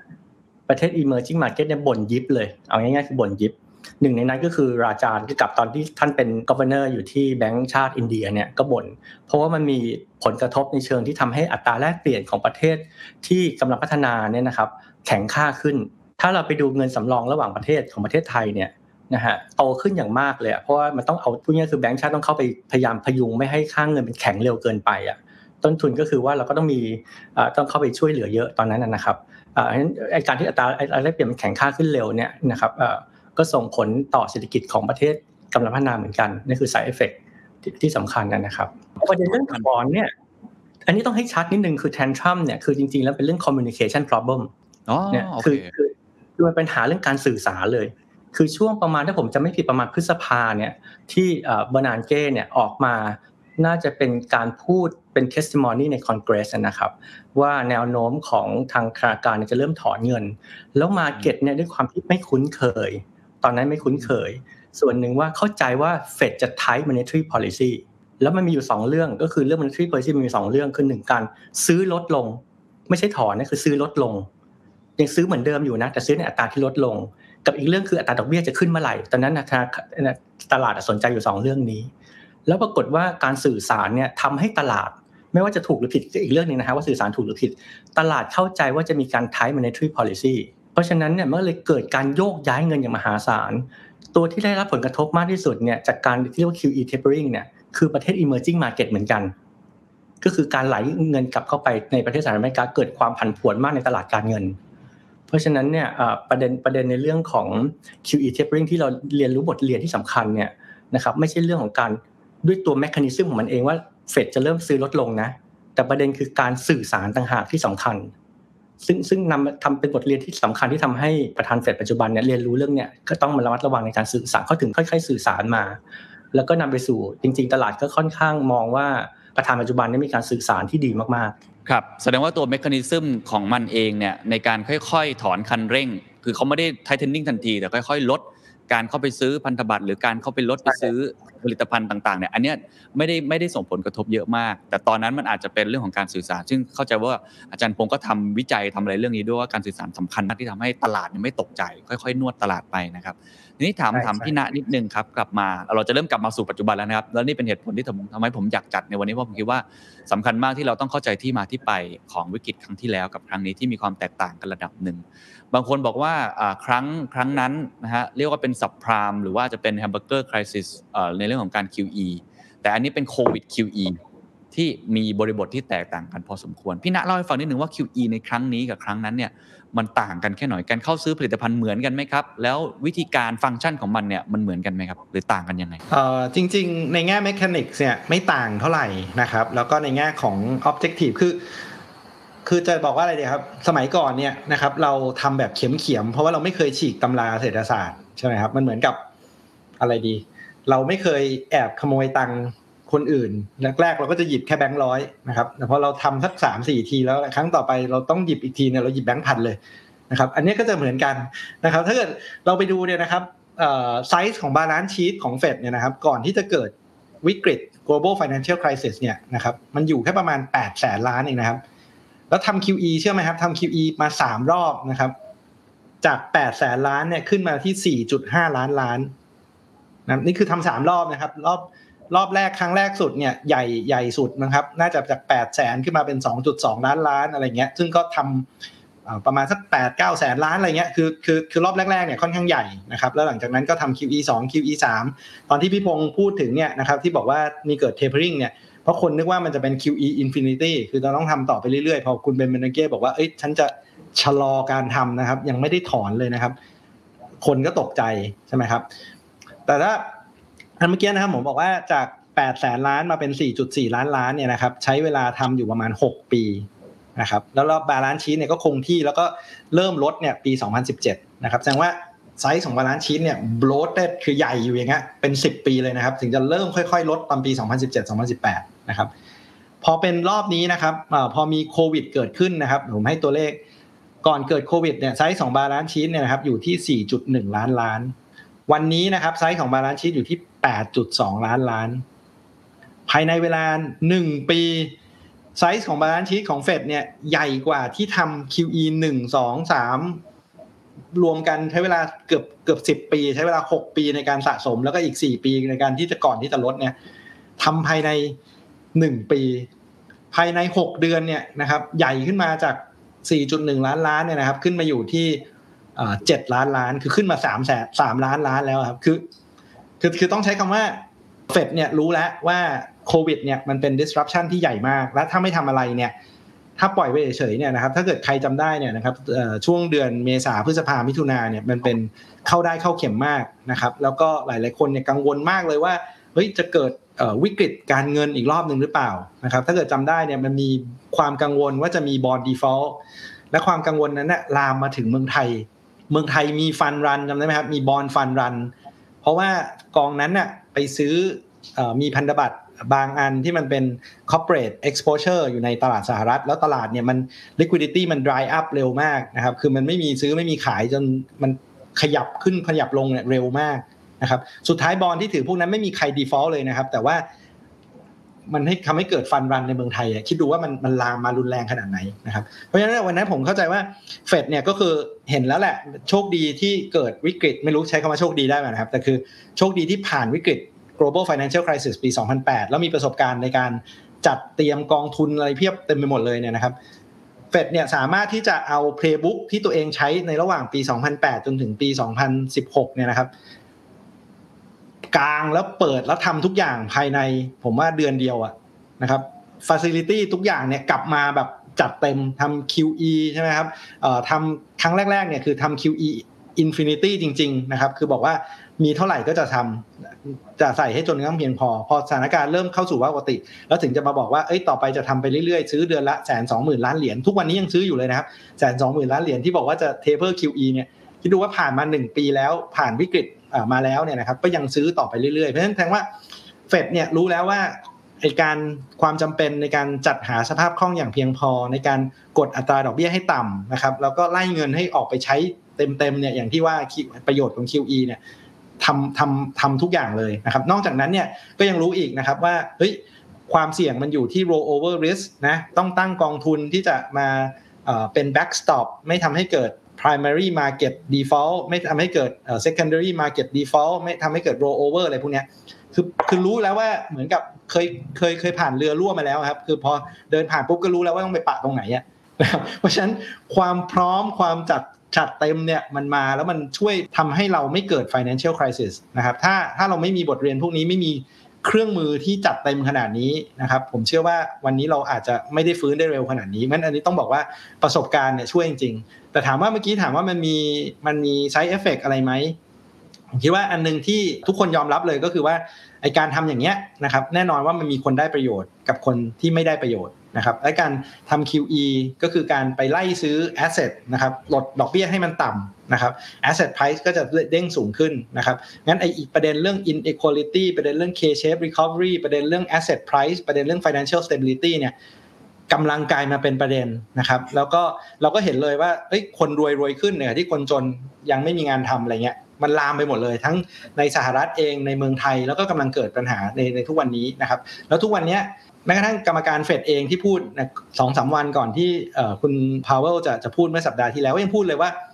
วันเนี้ย ประโยชน์ของการทำ QE คือการซื้อไปเรื่อยๆเนี่ยมันมีน้อยลงแล้วเพราะถึงซื้อไปก็ไม่ได้ทำให้การจ้างงานเพิ่มขึ้นแล้วเพราะการจ้างงานไม่ได้เกิดปัญหาของดีมานด์แล้วแต่การที่ไล่ไปซื้อไปเรื่อยๆเนี่ยแล้วกดดอกเบี้ยให้มันต่ำเนี่ยมันเป็นการทำให้ asset price มันสูงขึ้นคนเทคความเสี่ยงมากขึ้นราคาบ้านแพงขึ้นคน afford บ้านได้น้อยลงนะก็แสดงว่า incremental benefit คือประโยชน์ของการทำ QE เนี่ยวันนี้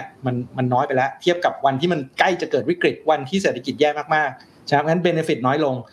cost แพงขึ้นแล้วเพราะว่าต้นทุนหรือ side effect ทั้งในแง่ของราคาสินทรัพย์ราคาไอ้ search for yield ไอ้ financial stability cost เนี่ยมันสูงขึ้นเพราะงั้นก็เลยเป็น core อันนึงซึ่งบอกว่าเฮ้ยเลิกทำได้แล้วแต่ว่าก็อยากจะขอเน้นเหมือนกันนะครับที่พี่พงศ์บอกก็คือว่าวันนี้ที่เขากำลังตัดสินใจกันนะครับไม่ใช่การถอนนะครับคือการซื้อให้น้อยลงและไม่ใช่การขึ้นอัตราดอกเบี้ยนโยบายด้วยนะครับแค่วันนี้ที่เถียงกันเนี่ยคือจากไอ้ที่ซื้ออยู่เดือนละ 120,000 เนี่ยให้ซื้อให้น้อยลงแค่นั้นเองนะครับแต่ว่ามันจะนำไปสู่ไอ้2เรื่องนั้นนะครับก็คือสุดท้ายหยุดพอหยุดปุ๊บต้องขึ้นดอกเบี้ยพอขึ้นดอกเบี้ยต้องลดบาลานซ์ชีทอันนี้มันก็จะตามมาแต่ว่าอันนี้ก็คือเป็นบอกว่าเป็น first stepหรือว่าไอ้จุดที่บอกว่าไอ้ที่อัดฉีดแบบไม่จำกัดเนี่ยมันใกล้จะหยุดละพี่พงศ์ครับเห็นด้วยกับพี่ณะไหมครับว่าครั้งนี้ QE เหมือนจะมี playbook นะฮะแล้วก็ไม่ค่อยเขียมและเดี๋ยวนี้ควักโอ้โหแบงค์ใหญ่เลยนะฮะแล้วก็วิธีการที่จะชะลอการ QE ก็มีวิธีการสื่อสารที่ดีขึ้นมีความแตกต่างอะไรที่พี่พงศ์เห็นอีกไหมครับรวมทั้งผลกระทบที่จะเกิดขึ้นด้วยนะครับครับคือแต่ก่อนเราเรียก QE ว่าเป็น unconventional monetary policyต่อไปคงจะเรียกแบบนี้ไม่ได้ละอาจจะเป็นอย่างที่บอกว่ามันเป็น two box ละคือเราคงไม่เรียก unconventional ละเพราะว่าตัวอย่างง่ายๆนะครับก็คือบานันเก้เนี่ยเมื่อปีที่แล้วในงานสัมมนาวิชาการทางด้านเศรษฐศาสตร์ของทางสหรัฐอเมริกาเนี่ยนะเขาก็มี paper อันนึงเขาชื่อ paper ว่า the new tool of monetary policy คือเครื่องมือใหม่ของนโยบายการเงินซึ่งอันนี้ก็คือ QE กับเรื่อง forward guidance คือจริงๆแล้วเราโฟกัส monetary policy เนี่ยจะดูดอกเบี้ยระยะสั้นใช่ไหมฮะเป็นหลักที่เมื่อกี้ดร.ณพูดทีนี้มันก็มีอีก2ตัวที่ Fed เนี่ยบทเรียนจากการเจอปัญหาวิกฤต2008เนี่ยมันเพิ่มอีก2ตัวที่ทำให้ Fed เนี่ยทำอะไรค่อนข้างเยอะแล้วก็เรื่องของ QE เนี่ยก็เป็น experiment ทำให้ตอนนี้กล้าทำมากขึ้นอีกเรื่องคือการให้การสื่อสารนโยบายการเงินเนี่ยก็มีโอ้โหหลายวิธีถ้าเกิดไปเอาแค่เรื่อง communication เนี่ยสมัยก่อนเขาเรียกการให้ forward guidance เนี่ยมีตั้งแต่แบบเขาเรียกว่า state contingent ก็คือว่าจะปรับดอกเบี้ยระยะสั้นขึ้นเมื่อไหร่ก็ขึ้นอยู่ว่าไอ้ตัวเลขเศรษฐกิจลงมาถึงจุดไหนถึงจะเรียกว่าปรับดอกเบี้ยขึ้นอะไรอย่างเงี้ยนะครับมันก็มีการแบบเรียนรู้เยอะเรื่องการสื่อสารเพราะฉะนั้น new tool ของ monetary policy เนี่ยในปัจจุบันเนี่ยมันจะมีอยู่3อันเลยคือดอกเบี้ยระยะสั้นแล้วก็คือการทำมาตรการ quantitative easing เชิงปริมาณแล้วคือการพูดการสื่อสารให้ตลาดเนี่ยมองเห็นว่าดอกเบี้ยระยะสั้นในอนาคตจะเป็นยังไงนี่มี3อันสิ่งที่ผมว่ามันน่าสนใจเนี่ยก็คือของบานันเก้เนี่ยเขาบอกว่าคือมันมีอีกปัญหาอีกอันนึงที่มันเป็นความก็เรียกว่าความท้าทายของนโยบายการเงินไม่ใช่ของสหรัฐอเมริกาแต่ของโลกด้วยก็คือการที่อัตราดอกเบี้ยระยะยาวเนี่ยดอกเบี้ยที่แท้จริงในระยะยาวเนี่ยภาษาอังกฤษเรียกว่า R star เนี่ยมันลดลงมาเรื่อยๆในอดีตเนี่ยถ้าเอาของ Fed นะครับของ Fed เนี่ยดอกเบี้ยระยะยาว Fed Fund Rate ที่เหมาะสมเนี่ย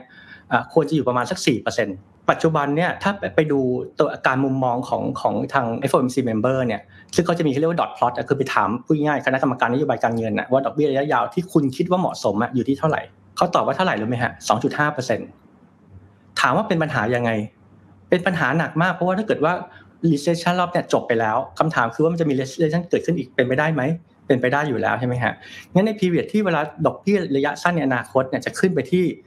จุดเหมาะสมคืออยู่ที่เท่าไหร่ 2.5% เพราะเขามองว่า 2.5 งั้นรูมในการคัดในอนาคตเนี่ยเดิม4ตอนนี้เหลือ 2.5 งั้นเกิดคัดไปอีก0นึงอ่ะรูมเหลือแค่ 2.5% เท่านั้นที่คัดถูกมั้ยฮะงั้นคำถามคือว่าเรากำลังเจอลิมิตของนโยบายการเงินหรือเปล่าในอนาคตที่จะดูแลปัญหาเสถียรภาพเศรษฐกิจในกรณีที่เกิด recession สิ่งที่บานันเก้บอกว่าเฮ้ยจริงๆแล้วอ่ะ QE อ่ะช่วยได้นะเขาก็ไปคำนวณเชิงตัวเลขบอกว่ามาตรการ QE เนี่ยเทียบเท่ากับลดดอกเบี้ยเพิ่มอีกประมาณ 2-3% แปลว่าไอ้ 2.5% ของดอกเบี้ยระยะสั้นใช่ไหมฮะแล้วถ้าเกิดเราเสริมทับด้วยไงคือเสริมกำลังอ่ะของนโยบายการเงินเนี่ยก็เพิ่มอีก 2-3% ก็กลับไปประมาณ 5-6% งั้นสิ่งที่บานันเก้พยายามจะบอกหลังจากที่ผ่านการเป็นประธานธนาคารกลางเฟดมาแล้วเนี่ยเป็นนักวิชาการกลับมาเป็นนักวิชาการใหม่เนี่ยก็มาศึกษาประเด็นเนี่ยว่าจริงๆแล้วอ่ะนโยบายการเงินถ้าเราขยายเครื่องมือก็จะทำให้ยังสามารถที่จะยังมี capacity ในการดูแลเสถียรภาพเศรษฐกิจได้อยู่ทีนี้มีอีกประเด็นนึงที่ผมขอเสริมดร. ณ นิดนึงที่บอกผมว่ามันน่าสนใจคือประเด็นเรื่องการถอนเนี่ยเพราะว่าตลาดเนี่ยจะสนใจเยอะเรื่อง flow ว่าการซื้อเข้าเนี่ยนะฮะกับซื้อเดือนละเท่าไหร่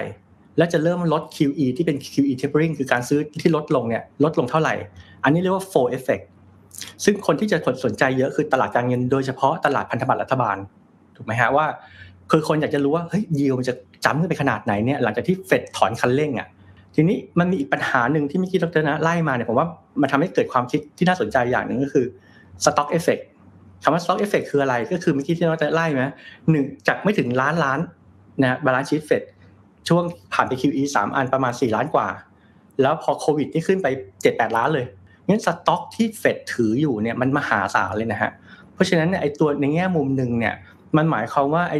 ความซัพพลายที่มันออกจากตลาดเนี่ยมันแปลว่าในอนาคตเนี่ยไอ้การยิลด์ที่สไปค์ก็เป็นไปได้ว่าอาจจะไม่สไปค์แรงเท่ากว่าในอดีตก็ได้นะฮะอันนี้คือถ้าเรามองในมุมมองของสต็อกด้วยว่าคือถ้าตลาดกังวลว่ายิลด์มันจะสไปค์ขึ้นไปได้มากน้อยขนาดไหนถ้าเฟดคือจริงๆแล้วการที่เฟดเนี่ยหยุดการซื้อสมมติว่าเขาหยุดการซื้อแล้วเนี่ยปกติแล้วเขาจะไม่ขายออกมาในตลาดนะฮะคือเขาปล่อยให้มันแมชัวร์ไปคือพูดง่ายๆคือถือไอ้แมชัวริตี้เนี่ยเขาซื้อไปแล้วอยู่ในบาลานซ์ชีทเขาแล้วก็ปล่อยให้มันมาชัวร์ก็คือเราจะเห็นไอ้ตัวบาลานซ์ชีทที่มันลดลงเนี่ยไม่ได้เกิดจากการเฟดไปขายนะถ้าเฟดไปขายเนี่ยยุ่งแน่เลยถูกมั้ยฮะมีในบาลานซ์ชีทอยู่8ล้านล้านเกิดอะไรขึ้นถ้าเฟดบอกว่าให้ฉันอยากจะขายทิ้งหมดอ่ะไอ้ราคาก็ร่วงหมดยิลด์ก็พุ่งกระหน่ำเลยถูกมั้ยฮะเพราะฉะนั้นเฟดทำไม่ได้แต่ถ้ามองมุมนี้ก็ได้ว่าเฟดเนี่ยถือสต็อกของไอ้ตัวบอนด์เนี่ยนะฮะระยะยาวเนี่ยจำนวนมหาศาลเลยนะ8ล้านล้านเนี่ยนะฮะหมายความว่าในแง่มุมนึงอ่ะการที่จะขยับตัว yield เนี่ยผมก็ไม่แน่ใจว่าจะขยับไปได้มากน้อยขนาดไหนรวมถึงตัวดอกเบี้ยที่เป็นเรียกว่า R star ดอกเบี้ยระยะยาวเนี่ยนะครับที่แท้จริงเนี่ยมันต่ำลงมาเรื่อยๆด้วยงั้น room ในการ spike จริงๆอาจจะไม่เหมือนในอดีตแล้วนะที่กังวลว่าดอกเบี้ยมันจะ spike ขึ้นไปแบบ 4-5% เนี่ยมันคงเป็นไปได้ยากมากครับครับขอบคุณมากครับเห็นภาพชัดมากขึ้นนะครับแล้วก็ดูดีเทลของตัวเลขอะไรต่างๆได้เห็นให้เราติดตามต่อทีนี้ผมว่าเราต้องกลับมาที่ในเรื่องของคนไทยที่ก็คงจะติดตามข่าวนี้พอสมควรนะครับโดยเฉพาะนักลงทุนเพราะเขาอยากรู้อย่างที่เมื่อกี้อาจารย์พงศ์บอกคือ flow ของมันไปที่ตรงไหนที่มีผลตอบแทนที่ดีเขาก็จะไปตรงนั้นนะครับก็เลยอยากให้ทั้งสองท่านช่วยสรุปนิดนึงนะครับว่าหลังจากเนี้ยอะไรคือตัวชี้วัดอะไรคือข่าวที่เราต้องตามต่ออะไรคือสิ่งที่เราควรจะมองไว้เพื่อทำให้เราเนี่ยสามารถที่จะอยู่กับตลาดหรืออยู่กับสถานการณ์ที่มันเปลี่ยนไปตลอดหรือไม่แน่นอนอย่างนี้ได้นะครับจริงๆ point ที่มันหลายๆคนกังวลเนี่ยนะครับก็คือเราอาจจะบอกว่าเราผ่านจุดที่ดีที่สุดของในแง่ของตลาด risky asset ไปแล้วหรือเปล่านะครับเพราะว่าต้องบอกว่าในช่วงอย่างปลายปีที่แล้วจนถึงต้นปีนี้นะครับในภาวะที่เศรษฐกิจค่อยๆฟื้นตัวแล้วก็นโยบายการกระตุ้นเศรษฐกิจเนี่ยมันจัดหนักจัดเต็มเนี่ยนะครับมันมีคำที่โผล่ขึ้นมาก็คือทั้ง FOMO ทั้ง TINA นะครับ FOMO คือ Fear of Missing Out ใช่มั้ยฮะแล้วก็ TINA คือ There is no alternative นะเพราะดอกเบี้ยมันเป็น0เนี่ยมันกดเอาไว้เนี่ยนะครับเพราะจากทั้ง QE จากทั้งอะไรเนี่ยนะครับมันไม่รู้ทำอะไรทุกคนก็ไปไล่ซื้อ asset ใช่ไหมครับแล้วก็หลายๆคนบอกว่าgrowth ก็ดีนะครับดอกเบี้ยก็ไม่ต้องขึ้นดอกเบี้ยก็แตะ0เนี่ยนะครับโอ้จะหาจังหวะไหนจะดีกว่านี้ในชีวิตการลงทุนได้แล้วใช่ไหมครับปัญหาของเวลาบอกว่าทำ QE tapering นะครับก็อาจจะคล้ายๆที่พี่พงษ์พูดนะครับว่าในแง่ของ flow เนี่ยก็คือจะมีคนมาซื้อน้อยลงใช่ไหมครับแล้วก็ถ้าเกิดเราดูในแง่ของ level นะครับของอัตราดอกเบี้ยพันธบัตรรัฐบาลสหรัฐเนี่ยวันนี้ถ้าเกิดใครดูเนี่ยใครตามดูวันนี้มันอยู่ที่ 1.3% ใช่ไหมประมาณ 1.3 1.2 1.3%วันนี้ inflation expectation เนี่ยอยู่ประมาณสัก 2% ถึง 2% ครึ่งนะครับแปลว่าอะไรแปลว่าวันนี้ใครซื้อพันธบัตรรัฐบาลสหรัฐนะฮะในอีก10ปีข้างหน้าถือไว้เฉยๆเนี่ยได้ผลตอบแทน 1.3% ชัวร์ๆแต่ว่าโดนเงินเฟ้อกินแน่นอน 2% กว่ามันก็เลยเกิดคำถามว่าเอ๊ะแล้วใครจะซื้อในอนาคตวันนี้มันมีคนซื้อแน่เพราะว่าเราเชื่อว่าเดี๋ยวเฟดจะมาซื้อต่อจากเราใช่ไหมครับยังไงเขาก็ซื้อพันธบัตรรัฐบาลสหรัฐอยู่เดือนละ 80,000 ล้านนะฮะ MBS อีก 40,000 ล้านรวมกันเป็น 120,000 ล้านนะครับเพราะฉะนั้นเราถือพันธบัตรรัฐบาลที่ดอกเบี้ยต่ำๆก็ได้ไม่เป็นไรเพราะว่ามีคนไล่ซื้ออยู่นะครับอาจจะไม่ใช่เฟดคนเดียวอาจจะเป็น ECB เป็นอะไรด้วยแต่พอ flow มันเริ่มหายไปนะครับแน่นอนโอเคที่พี่พงษ์บอกก็คือดอกเบี้ยมันคงไม่กลับไป 4-5% หรอกนะครับแต่ขึ้นจาก 1.3 ไปเป็นสัก 2% 2% ครึ่งใกล้เคียงกับ inflation expectation เนี่ยนะครับวันนี้ใครถือบอนด์อยู่ก็เหนื่อยแล้ว ใช่ไหมครับโดยเฉพาะยิ่งถ้าเกิดใครตามดูตลาดพันธบัตรไทยนะครับเมื่อตอนต้นปีเนี่ยพันธบัตรรัฐบาลสหรัฐเนี่ยขึ้นจากใกล้ๆ 1% หรือน้อยกว่า 1% เนี่ยนะครับขึ้นมาอยู่แถวๆ 1.7 นะครับพันธบัตรไทยเนี่ยก็ขึ้นตามมาด้วยนะครับนั่นแปลว่าฝนที่ตกทางโน้นก็อาจจะหนาวถึงคนทางนี้ได้เหมือนกันนะเพราะตลาดมันไหลซึ่งกันและกันนะครับเพราะฉะนั้นเนี่ยพอเจอปัญหาเนี่ยทุกคนก็มองข้ามช็อตไปเลยว่าเอ๊ะอย่างนี้ถ้า QE จบเนี่ยนะครับบอนด์มันคงมาอยู่1แถวๆ 1.3 ไม่ได้แล้วมันคงต้องค่อยๆขยับขึ้นไปน่าจะเข้าไปใกล้ inflation expectation ที่ 2% กว่ามากขึ้นนะครับงั้นก็จะเกิดคำถามว่าเอ๊ะใครที่ถือ long duration asset เช่นพันธบัตรรัฐบาลหรือพวกหุ้นที่มันมี long duration อย่างเช่นหุ้นที่เป็น growth stock tech stock ที่ไม่ได้ return ภายในปีนี้แต่หวังว่าจะได้อีก 4-5 ปีในอนาคตเนี่ยหรือว่าหุ้นที่มันมี valuation แพงๆนะครับหรือว่าสินทรัพย์ที่มันเป็น speculative asset มากๆนะอย่างเช่นบางคนถือ Bitcoin ถืออะไรอย่างเงี้ยถ้าเกิดyield มันขึ้นเยอะๆเนี่ยนะครับมันก็เริ่มจะเสียวขึ้นใช่ไหมเพราะว่าไอ้ต้นทุนในการถือเนี่ยมันก็จะแพงขึ้นนะครับหรือว่าค่าเงินดอลลาร์สหรัฐก็มีโอกาสแข็งค่าขึ้นนะหรือถ้า real yield มันขยับขึ้นอย่างที่ว่าจริงๆพวก commodity อย่างเช่นทองคำเนี่ยก็อาจจะเหนื่อยเหมือนกันนะอันนี้คือเป็นเหมือนแบบเป็นคลาสสิกสตอรี่เลยว่าถ้าอัตราดอกเบี้ยขึ้นเนี่ยนะครับสินทรัพย์พวกนี้ก็คงเหนื่อยนะครับหุ้นเนี่ยอาจจะต่างนิดนึงเพราะหุ้นเนี่ยมันมีเรื่องของ earnings มาเกี่ยวมันไม่ใช่เกี่ยวข้องกับอัตราดอกเบี้ยอย่างเดียวใช่ไหมครับงั้นถ้าเกิดใครยังเชื่อว่าเศรษฐกิจยังโตได้นะครับ earning ยังโตได้นะครับถึงดอกเบี้ยขึ้นแต่ว่าเศรษฐกิจโตขึ้นเร็วกว่าเนี่ยนะครับก็มันก็อาจจะกระทบน้อยหน่อยนะครับงั้นตรงนี้มันก็จะกระทบกลับมาว่าสิ่งที่เราต้องตามก็คือว่าไอ้การส่งสัญญาณของธนาคารกลางสหรัฐนะครับทั้งเรื่องของการชะลอเรื่องของการลดการขึ้นอัตราดอกเบี้ยนโยบายเป็นครั้งแรกอะไรพวกนี้นะครับมันจะมีส่งผลกระทบอย่างไรต่ออัตราดอกเบี้ยระยะยาวแล้วก็ asset price ที่เราสนใจอยู่ซึ่งส่วนใหญ่คนก็น่าจะเห็นภาพคล้ายๆกันนะครับแต่ว่าบางทีเนี่ยมันก็มีสิ่งที่อาจจะ complex ขึ้นเช่นสหรัฐก็ไม่ใช่คนแรกและคนเดียวที่ทำ QE นะครับอย่าลืมว่า ECB และ BOJ ก็ยังทำอยู่ใช่ไหมฮะถ้าเกิดอัตราดอกเบี้ยสหรัฐขึ้นเยอะๆเนี่ยคนก็อาจจะไปช็อตยูโรมาซื้อดอลลาร์ได้เหมือนกันใช่ไหมนั่นก็ทำให้ยิวขึ้นไม่อาจจะไม่เร็วขึ้นอะไรพวกนี้นะครับมันก็อาจจะบอกว่ามันก็มีคอมเพล็กซิตี้ในแง่ของมุมมองแล้วก็วิวอยู่พอสมควรแต่ว่าวันนี้ผมคิดว่าตลาดเห็นคล้ายๆกันว่าดอกเบี้ยระยะยาวเนี่ยน่าจะค่อยๆขยับขึ้นนะครับอันที่หนึ่งอันที่สองเนี่ยแทนทรัมเนี่ยอาจจะไม่เกิดอย่างที่พี่พงษ์ว่าเพราะวันนี้มันกลายเป็นสิ่งที่ well advertised มากแล้วก็เป็นสิ่งที่ Fed โดยเฉพาะยิ่ง Powell ไม่อยากให้เกิดเพราะรู้แล้วว่ามันเคยเกิดปี2013แล้วเป็นมันเป็นสติ๊กมาเป็นโดนด่าอย่างรุนแรงเลยว่าทำให้เกิดแทนทรัมใช่ไหมครับวันนี้เราอาจจะเห็น tapering without แทนทรัมประเด็นที่3เนี่ยก็คือแต่ว่านะครับมันก็จะทำให้สภาพคล่องที่มันล้นเพราะมันมีคนอัดฉีดเข้ามาตลอดเนี่ยมันล้นน้อยลงหรือว่ามันค่อยๆหยุดล้นหรือเผลอๆจะมีคนเริ่มดูดออกด้วยซ้ำฉะนั้นไอ้สิ่งที่คนบอกว่าสภาพคล่องล้นเต็มไปหมดต้นทุนเป็นศูนย์TINA FOMO เนี่ยไอ้ตรงนี้ก็อาจจะได้รับผลกระทบเหมือนกันครับขอบคุณมากครับชัดเจนนะครับว่าต้องดูเรื่องของสัญญาการขึ้นดอกเบี้ยซึ่งคงไม่ใช่ระยะเวลาสั้นนี้นะครับเรื่องของครั้งนี้เราไม่มีแทนทรัมนะฮะแต่มี Tapering นะครับแล้วก็เรื่องอื่นๆที่เมื่อกี้พี่ณได้แตะไปในหลายประเด็นนะครับของพี่พงษ์ล่ะครับมีอะไรจะเสริมไหมครับว่าเราต้องมีอะไรที่ต้องเฝ้าติดตามต่อหรือว่าอาจจะเสริมในมุมผลกระทบที่เมื่อกี้พี่ณเหมือนพูดในเชิงของสังคมเพิ่มด้วยก็คือเรื่องของความเหลื่อมล้ำที่อาจจะเกิดขึ้นด้วยซึ่งผมว่าอันนี้ประเทศไทยก็คุยกันเยอะพอสมควรนะครับให้พี่พงษ์ช่วยเล่าให้ฟังนิดนึงครับท่านจะมี2เรื่องนะฮะในโดยเฉพาะเพราะว่าประเด็นเนี่ยมันจะค่อนข้างจำกัดวงอยู่ในตลาดการเงินเยอะนะฮะเรื่องแรกที่เราจะต้องตามเนี่ยก็คือเรื่องการสัญญาเรื่องทิศทางดอกเบี้ยระยะสั้นในอนาคตจริงๆแล้วอย่างที่ตลาดเนี่ยตอนนี้เข้าใจว่าก็มองกันว่าน่าจะประมาณต้นปี2023นะครับที่จะขึ้นก็ยังรู้สึกว่ามันไกลตัวแต่ผลกระทบของตลาดการเงินเนี่ยมันไม่ใช่เพียงว่าต้องไปรอถึงตอนนั้นนะว่าเป็น first rate hike ก็ถึงจะมีปัญหารออีกปีกว่าจริงๆแค่มีการปรับการคาดการณ์ของคนในตลาดการเงินเนี่ยก็ส่งผลทันทีแล้วนะก็เกิดว่ามีแนวโน้มว่า Fed อาจจะมีการ tight monetary policy เร็วกว่าคาดเนี่ยผมคิดว่าอันนี้ก็อาจจะส่งแรงกระเพื่อมให้ตลาดการเงินได้เหมือนกันมันก็ขึ้นอยู่อีกมุมนึงว่าตลาดการเงินน่ะจะกระเพื่อมมากน้อยขนาดไหนเนี่ยก็ขึ้นอยู่ว่าตลาดการสื่อสารของ Fed เป็นยังไงแล้วตลาดการเงินน่ะมี expectation ที่ต่างกับ Fed ขนาดไหนถ้า Fed มีการสื่อสารที่ผิดคาดจากตลาดเนี่ยก็เป็นไปได้ว่าอาจจะเกิด accident เกิดขึ้นก็คือเกิดความผันผวนอย่างรุนแรงได้เพราะฉะนั้น ในแง่มุมนึงก็คือนโยบายการเงิน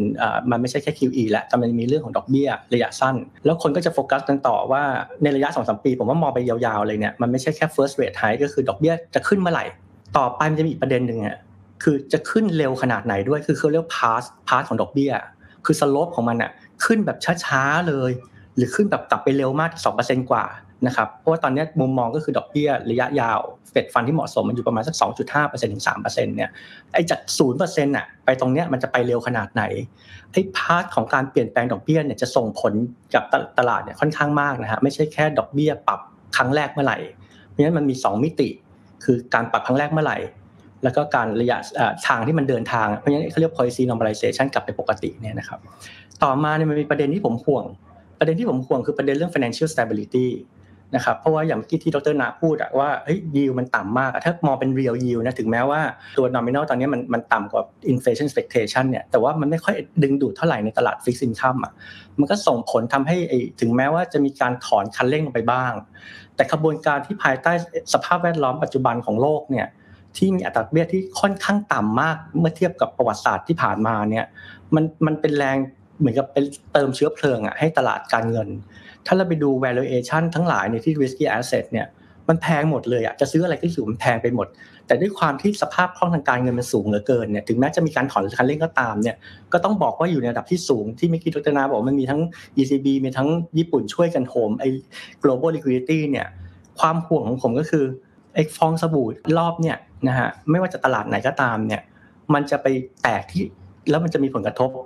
มากน้อยขนาดไหนคือบทเรียนที่ผ่านมาเนี่ยจริงๆไม่ใช่ดูแค่กลับไป2008นะกลับไปหลายๆร้อยปีมันก็มีวิกฤตไอ้ฟองสบู่ที่มันแตกมันส่งผลมากไม่มากก็น้อยเนี่ยตลอดเวลา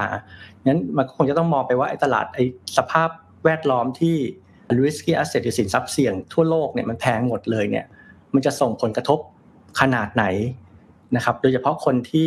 ไอ้ความเหลื่อมล้ำในตอนนี้แน่นอนแหละถ้าเกิดเมื่อกี้คุณเคนพูดใช่ไหมฮะว่าผลกระทบของตลาดการเงินเนี่ยไอ้การทำนโยบายของสหรัฐอเมริกาเนี่ยมันค่อนข้างส่งผลให้คนรวยพูดง่ายๆที่ลงทุนในพวกสินทรัพย์ในตลาดการเงินก็มีสภาพ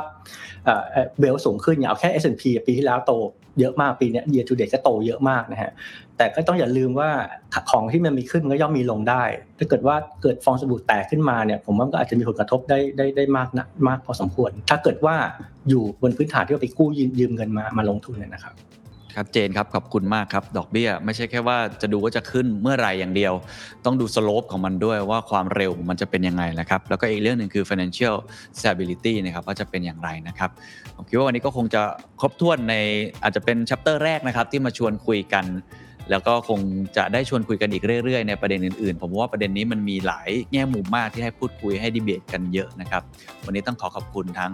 พี่พงษ์นะครับแล้วก็พี่ณมากนะครับขอบคุณมากนะครับครับสวัสดีครับขอบคุณครับ